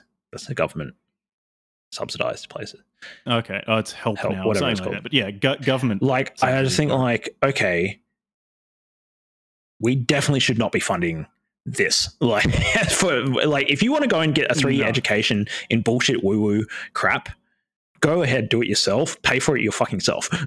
Like, but if we're going to be paying for this out of the public Yeah, coffers see how much it's see how much it's worth to you when you have to foot the bill. like we definitely should be high, holding like educational institutions to incredibly high standards if they actually want government subsidies for these bullshit courses. Like they like that is something where i think Oh, yeah. completely I agree with that like you go and spend $100000 of your own money on a five year bullshit education. Don't ask the the fucking taxpayers to pay for that crap. Whatever. Yeah. like if we're that's that's a broader question. you know like it a lot of these takes things uh, it takes a doctor if you did an mbbs and you just went straight through and you didn't do like any honors or anything i think it's it's a five year degree right? The mbbs um the uh, university that's still offering that. So that's five years. It's going to cost like 50 grand a year or something like that whatever it costs now. So just to get through the degree plus the actual like living expenses and stuff and the delayed uh the delayed salary and all that you're looking at like hundreds of thousands of dollars. Like sorry delayed income. Like you're looking at hundreds of thousands of dollars for a doctor to go through and become just a junior. That's how much it costs to get through. So like hmm. if we're going to be shelling out that and then the degree to which that's subsidized by the government like i don't know was 50% or something like for people who get those like scheme the un, under the HECS help scheme like if we're going to be shelling out hundreds of thousands of dollars to train up a doctor, we definitely, definitely, definitely, definitely, definitely do not want to be fucking around with like, oh yeah, like the meridians, man. it's not not going to be helpful. Anyways, urine Yeah. therapy. What if you do a three year undergraduate in Yeah. urine therapy? Well, the, the beauty of urine therapy is it's quick to learn and quick to master because you just do you do your maintenance urine drinking, you have a good diet, and then when you're sick, you do urine fasts and urine rubs and urine compress. it's conceptually easy. There you go. You've got your urine. and urine. then maybe you read the. Bible. so that you can confirm. Yeah, well, if you want a bit more theory behind if you it, want the you have theory, to read you got to Proverbs. read Proverbs. Well, there's one particular part of Proverbs. Um, is there anything else worth discussing? How about I close out with a really important quote, which really raises the stakes actually from just human health to human well being and peace on earth, piss on earth, if you will. So I quote I will even go so far as to say that most of the troubles in the world are either directly or indirectly due to the same cause, nor will I exclude wars, extravagant though it may sound. Those men who foment or are directly responsible for wars are not normal and healthy human beings. Julius Caesar was an epileptic. Napoleon died of cancer of the stomach, and Hitler presents a neurasthenic of the most pronounced type. Goebbels with his clubfoot may be regarded as a degenerate, and the obese Goering at one time was a drug addict. Mussolini was another diseased type and suffered from some chronic internal trouble for which the doctors dared not operate. As for the late Kaiser Wilhelm, he was also abnormal and was born with a physical deformity. It is only very advanced souls who can exhibit mental balance in spite of physical disabilities, and such are comparatively few and far between. So, it's not only our physical health, but our moral health, which is which is at play here. Urine therapy will morally save us by physically saving us. This guy actually there are definite notes of physiognomy. Yeah, one hundred percent. Where an, an, external or a physical illness is is representative some representative of some sort of moral failing. so all of these. So, urine therapy will improve your your moral health as well. That's that's very advanced. And so all of these great tyrants from Napoleon to Goebbels and Hitler all have physical deficiencies as a consequence of their not drinking their own urine. Not drinking but because urine. John John W. Armstrong.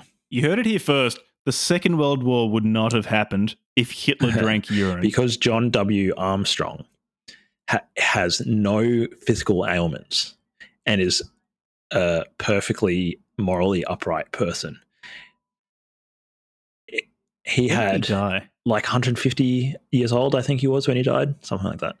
Um, and imperfectly, mm. he, he, actually died because a non piss drinker hit him with his car. He was actually still had the body of a 30 year old. Uh, John W. Armstrong, moral, moral uh, pillar of the community, perfect health up until old age, um, because he drank his own piss. Wow. Wow. That's crazy. Yeah. I mean, are we um, just I, I can't find when John Armstrong died, so I have to assume that he's. Are we just alive. punching down here? I mean, maybe we should try to take on like a book at some point that is like garbage, trash medicine of some sort, but like isn't drinking piss or eating human brains. I don't know if this is punching down. Considering no, this fucking this cunt got published by Random House and Penguin. he has he has institutional backing. Man, you must feel pretty strongly. You don't often pull out the big old C word, Nate, very often. That's a that's a that's a rare one coming out from Jack. Um, yeah. You know what's funny about it though is it, with the being published by Penguin and or Random House for like decades now is is like they're actually like what culpability do do those organizations take on in continuing to publish and promote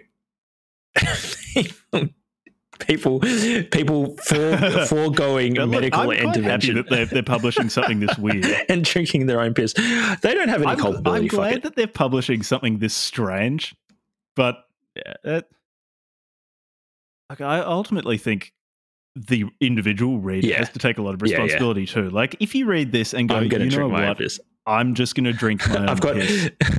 and like that. It's like I've got m- metastatic prostate cancer, and I'm going to stop taking chemotherapy, and I'm just going to start drinking my own piss because I read J.W. Armstrong's "The Water of Life." Then, good, do that. I'm glad you're doing and that please that's, continue to do that. well, it's with it's like, look, buddy, it's not my life. Okay, have fun. You're, the last days on Earth. your last days that. are on Earth are going to. You're going to have stinky piss, breath whilst you whilst you deteriorate away from your metastatic cancer. Um, yeah, it's interesting. I don't know. Oh, do yeah. you, okay, one last question. Do you think it was? What did you think of just the, the writing? Pretty bland and uncharismatic. I was I didn't think of what you said about how this guy in real life must have had some sort of charisma to convince people to drink his urine and their own urine. Yeah. But that charisma didn't come through in the No. writing.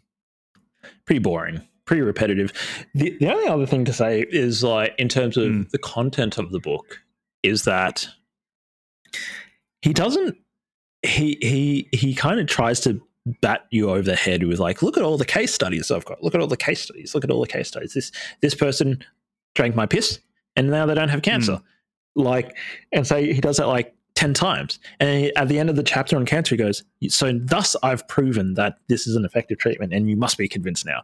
Like except it's like Mm. yeah but they're all in lot um, like he calls his patients like The quality of evidence is mr trust me, b bro. mrs c or whatever. There's no there's no like Mm. okay but you're just saying stuff and why should i believe you that these people even exist according to your testimony you've helped hundreds and Mm. hundreds or at least dozens of people in Or thousands, so, th- so there should be a i should be able to go and find thousands of or at the time that this was published a doctor in england or the uk should have been able to locate people who'd had interactions with jw armstrong and like found potentially thousands of these patients running around just declaring how much they love his therapy. I think personally I had I don't have any strong proof of this, but I I did have a bit of like just con man like like bells going off. Mm. I was just thinking maybe Yeah. he's just a con man. And like this is just like maybe he was actually telling people to drink their piss. But if he was he was saying like his patients he's saying his patients, even though he's not a licensed practitioner of anything other than drinking his own piss, like his patients if he's if he was seeing patients, then he was making money off this. So there is a potential angle here of like con con man, snake Yeah. person, snake oil salesman vibes going on here as well. It's good for, good that you brought that up because on several occasions, as evidence for the efficacy of urine therapy, he says, "I'm not making any money from this. I can't sell urine, so why would I lie to you?" And it's like, well, you're selling a book on urine therapy, and you're also selling your services as a Yeah. urine practitioner, so you you are making Yeah. money off this. Like you, on several occasions in the book, tell us of situations in Yeah, which you're making money from. Unless he's saying he voluntarily gave his services free of charge to all these people. And it was like selling the book at cost or something. That's it. But I don't think Hmm. he was doing that. I'm just going to go out on a limb. You know, the guy can't sue me now because he's he's dead, I assume, unless his urine therapy treatment has kept him alive for the last hundred years. the Armstrong, Armstrong estate estate is going to come come after us. after us. Like, I think with their young looking, highly fertile. I'm just going to assume that he was probably a con man as well. he, there was just a few, I can't remember specific instances, but like just there's sometimes you just read, like, I guess I've just read too many con man things like now where I, I sort of have this like spidey sense that like this person's a snake, snake oil salesman. Hmm. Yeah, It's also it. It's such a cliche to say, but if it's too, if it looks too good to be true, it is. And if you drink your own urine, or it, all you need for perfect health is to drink your own urine and eat a diet of steamed vegetables, it that sounds too good to be true, and it is. Yeah, sounds like a good place to wrap it up. I'm really hankering to drink my own piss, so I'm really thirsty. I need. I've already I, started. I both need to pee and I'm thirsty. So I've been drinking my own piss during this episode, so I keep my energy Well levels done. up. Got a glass glass. so the next me. episode after this episode is drum roll tower. Jack um, is not going to be. I believe our understanding is uh, what I've got in my head, unless you want to do something different and you change your mind. But it'll be me and Ed. Ed, the prodigal child, is coming back for a special episode. He, he's returned, um, and he's going to be uh, doing a review of Jack's first book, first published book, self published book with me. That'll be very exciting. Do you also want to do like an interview a- afterwards or something with me and Ed, or like should we ask you questions at the end of it or something? I think that'd be nice. You can also be our first author interview. Yeah, that'd be fun. Yeah, Jack, sure. Ja- ah, Jack, oh, you're so cute, mate. Look at you. Come on, you got to have some like sales energy. Start selling your shit, you know. I've got terrible sales energy. Can just you can't see because obviously you're listening, but he's just like smile of he's got this like when when Jack gets embarrassed, he's got this like he, he, like smiles. it's like I'm happy to pimp your shit for you and be your hype man. Yeah, yeah, like, Like right now. it's a great book. It's the best book. It's got huge hands. You're gonna want to buy this book. Doesn't matter how much it costs, twenty dollars or twenty thousand dollars on Amazon. You're gonna want to buy this book. This is gonna be a culture zeitgeist changing book. It's gonna be great. You're gonna want to buy it. What is it? what day is it selling, Jack? Sixth of November. Sixth of November. It's gonna come onto the Amazon store. You're going to want to buy. The Tower by Jack BC. Jack BC. That's the Tower by Jack BC. You can go to Jack BC. what is it? JackBC.me. Is that is that your website? yeah, yeah. Go to Yeah. jackbc Yep, dot that's the one. me find the book buy a copy for yourself buy a physical copy buy a digital copy buy a copy for your friends are you having an existential crisis are your friends having an existential crisis have you taken acid recently you're going to want to buy this book buy it buy 10 copies I'll cut that out and put it at the start of every episode. all right i've said my piece nothing more to say about your book or Yeah, about your right, therapy About the water of life. No. Oh, yeah, this. Oh, actually, would you recommend this book? Uh, no. don't, I don't know under what, circums- under what don't think I would. circumstances I'd the sort of fucking recommend where- this book. Like, it's wacky, but not fun. No, it's really wacky. boring. It's just, yeah, it's pretty. It's pretty dull. Every now and then, it's just it truly is about 150 pages of this guy telling you about how he cures everything by making people a random drink anonymous person gets some disease. They start drinking their piss, and then they're cured they cure to the chagrin to the chagrin of the allopathic doctor who failed to treat them. so Yeah. that's the thing. You've just you've just read the Yeah, book. that's basically the book. You have read the water. it was funny because every now and then I would just giggle because I was just like, "This is so fucking dumb," but it's we're more entertaining than the book. It- yeah, every now and then I remembered, oh yeah, this guy's just talking about drinking urine, but that wasn't enough to offset. and I do think it. you know, like, uh, there's a lot of people I disagree with by reading this the books on this show, and I don't, you know, make fun of the books, but I've never like. I don't think I've ever like maybe with the Satanists encourage people to make fun of them, but I think it's okay to make fun of people who drink their own piss. Like if you know somebody who drinks their own piss, or you are somebody who drinks their own piss, you're going to get bullied. And actually, in this case, the bullying is fucking justified. Stop drinking your own piss. it's fucking ridiculous. yeah, look, if if you want to do it, go. I'm just gonna. I'm just gonna make fun of you. I'm not going to pretend to respect you for it. yeah. and buy Jack's book. That's all I've got to say about this. Yeah, buy my book. All right. Thanks for listening. Thanks for listening. You go have a hot, frothy cup of piss.